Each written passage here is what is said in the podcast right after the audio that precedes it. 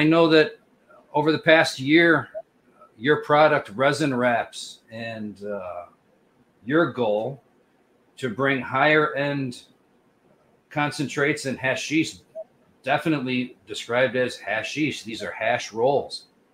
Tell us about, tell us about more about how you started and how you searched out the flower and, and how you got to that point. Uh, how i started in cannabis or how the wrap started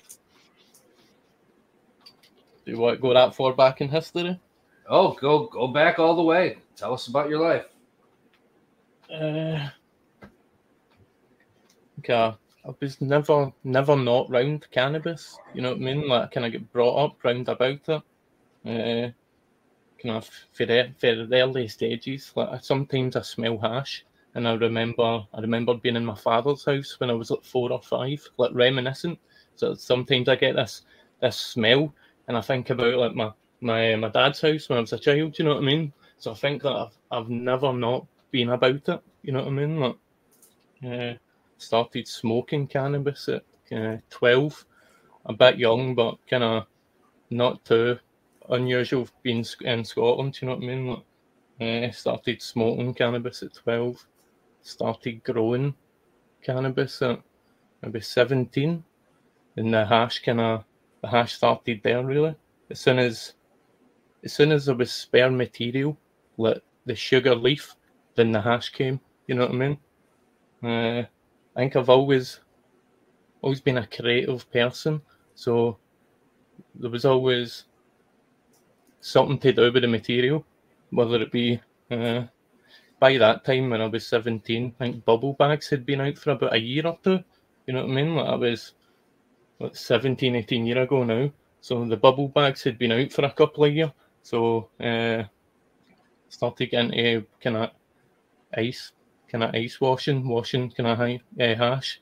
The Dutch had developed the pollinators kind of early 2000s. So there was always like dry sifting machines about. So as soon as I kind of grew weed, there was always kind of the spare material, you know what I mean? That's kind of when Mallow for hash kind of personally started. But uh, being European as well, we all get brought up in hash.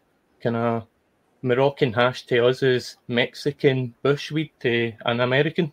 You know what I mean? Like where a lot of yours get raised in swag or brickweed, we kind of get raised in Moroccan hash.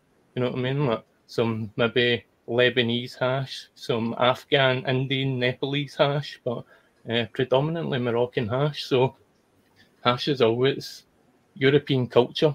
This kind of cannabis culture in Europe as hash. You know what I mean? Like especially Spain, Spain and Italy, they've the flavors aren't too good, but they make one. They make some of the best hash in the world.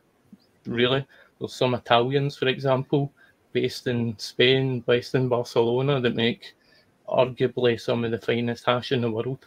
You've maybe heard about this, like Piatella, that became famous over the last year, for example. You know what I mean? Like, so, so this hash, this hash that you're talking about, basically described European hash or what's accessible was it blonde? Was it dark? Was it always black like Moroccan? Uh, everything. It depends where. Scotland, being at the very far reaches of Europe, would have tend to have been the lower qualities. There's just so many other countries that could have went to first, especially Amsterdam. But uh, every type, really, every type. Uh, it depends your finances, what you were accessible to. You know what I mean? So yeah, we get yeah. we get brought up, we get raised it's hard to even describe this type. There was this low quality kind of Moroccan hash that was so common. We used to call it soap bar because it came in the shape of small bars of soap. You know what I mean? It was just yeah. the shape of a bar of soap. So we called it soap bar.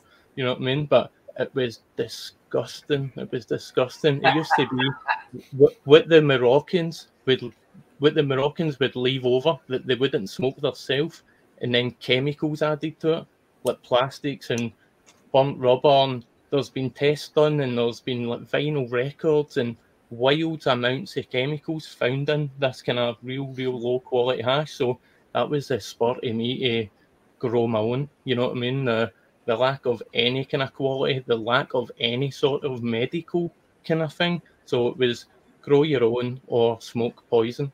Is uh, the options for most Europeans. You know what I mean? Mm-hmm. I, I got to tell you that it's. I'm I'm in the state of Illinois, and the state of Illinois has uh, only been legal, started with medical, and then and then recreational, and they've learned and super accelerated everything that California is going through. So it is. Uh, you can't buy anything in this state that hasn't been touched or remediated by solvents. That remediation. It's a nasty sounding word in it, like remediation. I know it's meant to be good, but it doesn't. It doesn't sound like you something you want to consume. You know what I mean? Like, yeah. No, right. so I've got the images ready for you, Chief. Whenever you want me to bring some up.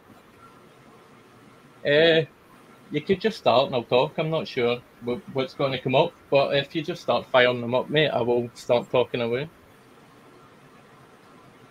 You got your chill cherries vapes.